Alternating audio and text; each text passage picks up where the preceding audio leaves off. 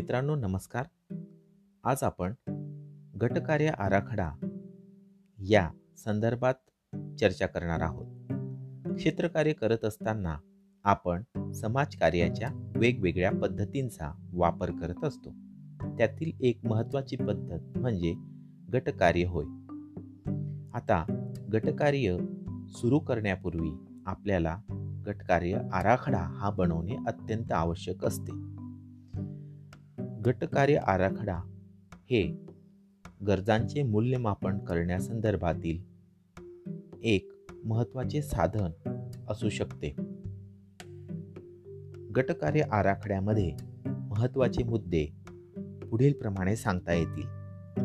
गटाचे नाव नंतर दोन नंबर गटाचा उद्देश तीन नंबर गट सदस्य संख्या चार नंबर गट सदस्य निवडीचे पात्रता निकष. पाच नंबर गटकार्य कालावधी सहा नंबर गटभेटीचे ठिकाण सात नंबर गटभेटीचे महिन्यातील दिवस आठ नंबर गट संसाधने नऊ नंबर गट कार्यक्रम किंवा उपक्रम आणि दहा नंबर गट अपेक्षित निष्कर्ष किंवा गट कार्याचे अपेक्षित निष्कर्ष. तर याप्रमाणे गटकार्य आराखड्यामध्ये आपण दहा मुद्दे आज चर्चा करणार आहोत. या दहा मुद्द्यांच्या नोंदी या गटकार्याच्या आराखड्यामध्ये असण्या आवश्यक आहेत या दहा नोंदी करून आपण गटकार्य आराखडा हा एक ते दोन पेजेसमध्ये कंप्लीट करून घेऊ शकतो. तर गटाचे नाव या पहिल्या मुद्द्याचा आपण विचार करूया. गटाचे नाव हे आपला गट कशासाठी आहे? आपला गट कोणासोबत आहे? त्यांची सांस्कृतिक सामाजिक आर्थिक बाजू कशी आहे? या सर्व गोष्टींचा विचार करू आणि गट सदस्यांना आकर्षक गट सदस्यांना आकर्षून घेणारा त्यांना एकसंध ठेवणारा असा एक कॅची वर्ड असला पाहिजे. म्हणजे आकर्षक शब्द तो असला पाहिजे. उदाहरणार्थ आव्हान किंवा क्षितिज किंवा युनिटी या पद्धतीचे नावं आपण गट गटासाठी देऊ शकतो. हे नाव देताना आपण आपल्या विचारानुसार सुरुवातीला ते द्यायचे असते. परंतु प्रत्यक्ष गटकार्य ज्यावेळेस सुरू होते त्यावेळेस गट सदस्यांच्या सहमतीने आपण गटाचे नाव बदलू शकतो. दुसरा मुद्दा हा गटाचा उद्देश. आता गटाचा उद्देश हा लिहित असताना किंवा त्याच्या नोंदी करत असताना आपल्याला एकूणच गटकार्य गटकार्य करण्यापूर्वी अगोदरचा जो क्षेत्रकार्याचा टप्पा असतो त्या टप्प्यामध्ये आपण बघितलेलं असतं की जवळीकता निर्माण करणे किंवा रॅपो बिल्डिंग या पहिल्या टप्प्यामध्ये क्षेत्रकार्याच्या आपण लोकांशी जवळीकता निर्माण केलेली असते. त्यांना काय अडचणी आहेत किंवा त्यांच्या काय गरजा आहेत या थोड्या प्रग थोड्या का प्रमाणात असे ना आपल्याला त्याचा अंदाज आलेला असतो. मग त्यानुसार आपण त्या सदस्यांसाठी किंवा त्या लोकांच्या एकूणच पार्श्वभूमीचा अभ्यास केल्यानंतर आपले उद्देश ठरवू शकतो. मग आपण तिथं त्या मुलांसोबत समजा काम करतो आहोत ते काम करत असताना आपल्याला जाणवलं की अरे या मुला मुलींमध्ये थोडा इंग्रजी या विषयाबद्दलचा न्यूनगंड आहे किंवा त्यांना भीती वाटते. आपण त्या संदर्भातला उद्देश तयार करू शकतो की इंग्रजी विषयातील गुणवत्ता वाढ करणे हा एक उद्देश असू शकतो. आता उद्देश हे तीन प्रकारचे आपल्याला असतात. या ते लिहिणे किंवा त्या संदर्भात माहिती करून घेणे गरजेचे आहे. एक असतो तो असतो दीर्घ उद्देश. दीर्घ उद्देश म्हणजे कसा? तर विद्यार्थ्यांमध्ये किंवा मुलामुलींमध्ये शैक्षणिक विकास घडवून आणणे. हा झाला दीर्घ उद्देश. या दीर्घ उद्देशाच्या अंतर्गत लघु उद्देश असू शकतात. लघु उद्देश कसा? तर मुला मुलींमध्ये इंग्रजी विषयाबद्दल गुणवत्ता वाढ करून आण करणे. मग हा झाला लघु उद्देश. आणि याच्या अंतर्गत मग आपण विशेष उद्देश करू शकतो की इंग्रजी संभाषण कौशल्य विद्यार्थ्यांमध्ये किंवा मुला मुलींमध्ये विकसित करणे. म्हणजेच लघु उद्देश हा कार्यक्रमांच्या अनुषंगाने उद्देश असतो आणि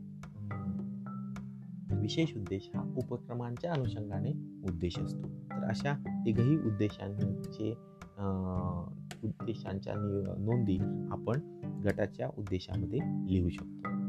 त्यानंतर तिसरा मुद्दा जो येतो तो असतो गट सदस्य संख्या आता गटकार्य करत असताना कमीत कमी दोन सदस्यांची गरज असते आणि दोनपेक्षा जास्तीत जास्त आपल्याला नियंत्रित करता येतील असे सदस्य संख्या आपण ठरवू शकतो. ही सदस्य संख्या ठरवताना उपलब्ध संसाधने यांचा विचार करणं गरजेचे आहे. आणि आपण किती वेळ त्या गटासोबत घालवू शकतो किंवा त्यांना मार्गदर्शन करू शकतो हे पण ठरवणे माहिती करून घेणे आवश्यक आहे. त्यानंतर सदस्य संख्या ही निश्चित करणे गरजेचे असते. यानंतरचा पुढचा पुढचा मुद्दा येतो तो आहे गट सदस्य निवडीचे पात्रता निकष.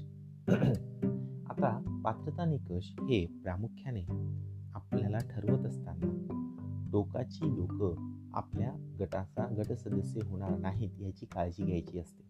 म्हणजे ज्यांच्या आर्थिक सामाजिक सांस्कृतिक भावनिक या पार्श्वभूमी खूप टोकाच्या असतील अशी लोक आपल्याला घ्यायची नसतात.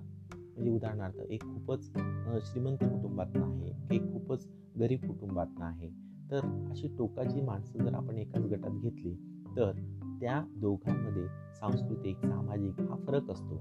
म्हणून मग त्यांच्या वा वागण्यात बोलण्यात तो आपल्याला जाणवतो आणि त्यांचे एकमेकांसोबत संबंध खूप काळ सोहा चांगले राहत नाहीत आणि तो गट जो असतो तो जास्त काळ टिकत नाही. त्यामुळे एकाच पातळीवर एकाच समस्या एकाच प्रकारच्या समस्या असलेल्या लोकांना आपण सोबत घ्यायचं असतं आणि त्यानुसार पात्रता निकष आपले हे ठरवायचे असतात.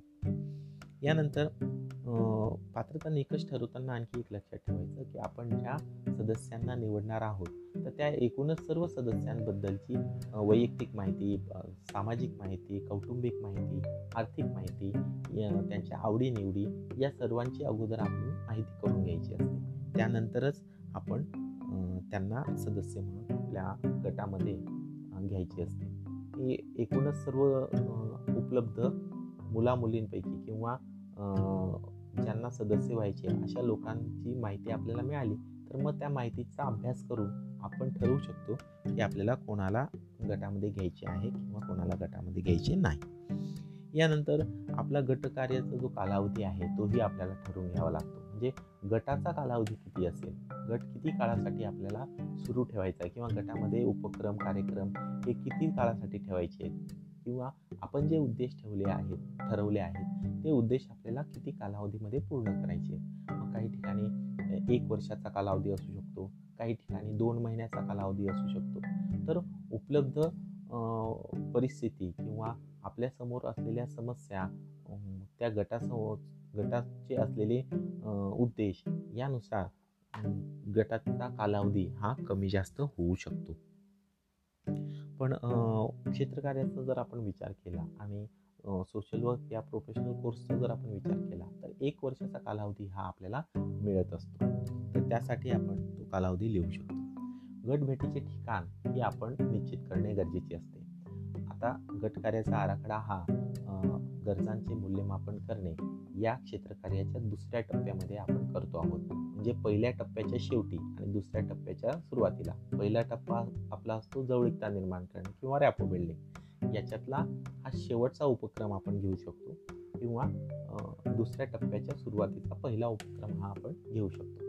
तर जवळीकता निर्माण करणे या टप्प्यामध्ये आपल्याला त्या क्षेत्रकार्याची एकूण परिस्थिती ही समजलेली असते.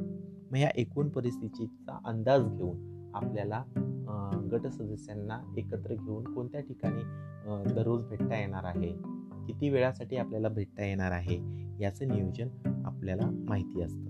मग त्या पद्धतीने गटकार्य आराखडा करताना गटभेटीचे ठिकाण तो वेळ याच्या नोंदी आपण करू शकतो. यानंतरचा पुढचा मुद्दा जो येतो तो म्हणजे कोणत्या दिवशी आपल्याला गट सदस्यांना एकत्रित करायचे आहे? तर महिन्यात समजा आपण तीन वेळेस गटभेटींचे नियोजन करणार असू. तर अंदाजित आपण तीन दिवस महिन्यातील ठरवून घ्यायचे आणि त्यांच्यासुद्धा नोंदी घटकारे आराखड्यामध्ये द्यायच्या. त्यानंतर पुढचा मुद्दा येतो तो म्हणजे घटकार्यासाठी उपलब्ध संसाधने. आता ही जी संसाधने आहेत यामध्ये अशील किंवा सहभागधारक हे जे आहेत त्यांच्याजवळ कोणकोणते ज्ञान आहेत त्यांच्याजवळ कोणकोणते कौशल्य आहेत किंवा त्यांच्याजवळ कोणकोणते साधनं उपलब्ध आहेत ज्यांचा वापर आपल्याला गटकार्यासाठी करता येऊ शकतो याचा विचार करून त्यांच्या नोंदी घेणे हे महत्त्वपूर्ण ठरते. यानंतर पुढचा मुद्दा असतो गट कार्यक्रम आणि उपक्रम. तर आपल्या उद्देशानुसार आपण भविष्यात या गटासोबत काम करताना कोणते कार्यक्रम घेऊ किंवा त्या कार्यक्रमाअंतर्गत कोणते उपक्रम निश्चित करणार असू तर त्या संदर्भात एक अंदाजित आपल्याला कार्यक्रम उपक्रमांची यादी यामध्ये द्यायची असते. आणि तसे कार्यक्रमांची नोंदी आपण तिथं देतो. म्हणजे उदाहरणार्थ इंग्रजी विषयासंदर्भातील गुणवत्ता विकास करायचा आहे तर इंग्रजी संभाषण कौशल्यांची कार्यशाळा. नंतर इंग्रजीचे हसत खेळत गेम्स किंवा खेळ किंवा इंग्र इंग्रजी वर्णाक्षर ओळख स्पर्धा यासारख्या आपण उपक्रमांचं नोंदी तिथे घेऊ शकतो. त्यानंतर शेवटचा जो मुद्दा आहे गटकार्य आराखड्यामध्ये तो आहे अपेक्षित निष्कर्ष.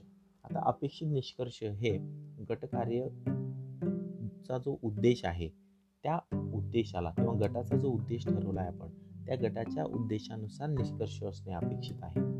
म्हणजे गटाचा उद्देश जर आपण मुलांमध्ये मुला मुलींमध्ये शैक्षणिक विकास घडवून आणणे असा असेल तर निष्कर्ष आपल्याला सांगता येऊ शकतात की विद्यार्थ्यांमध्ये इंग्रजी विषयासंदर्भातील भीती दूर होऊन त्यामध्ये संभाषण कौशल्य विकसित होतील. ओके? तर भविष्यकालीन आपण निष्कर्ष लिहू शकतो.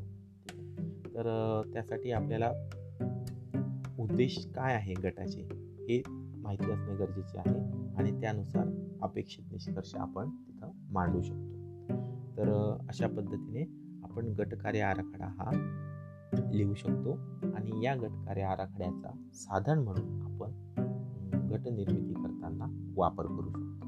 त्या संदर्भात आपण आणखी पुढच्या सेशनमध्ये यावर चर्चा करूया. धन्यवाद.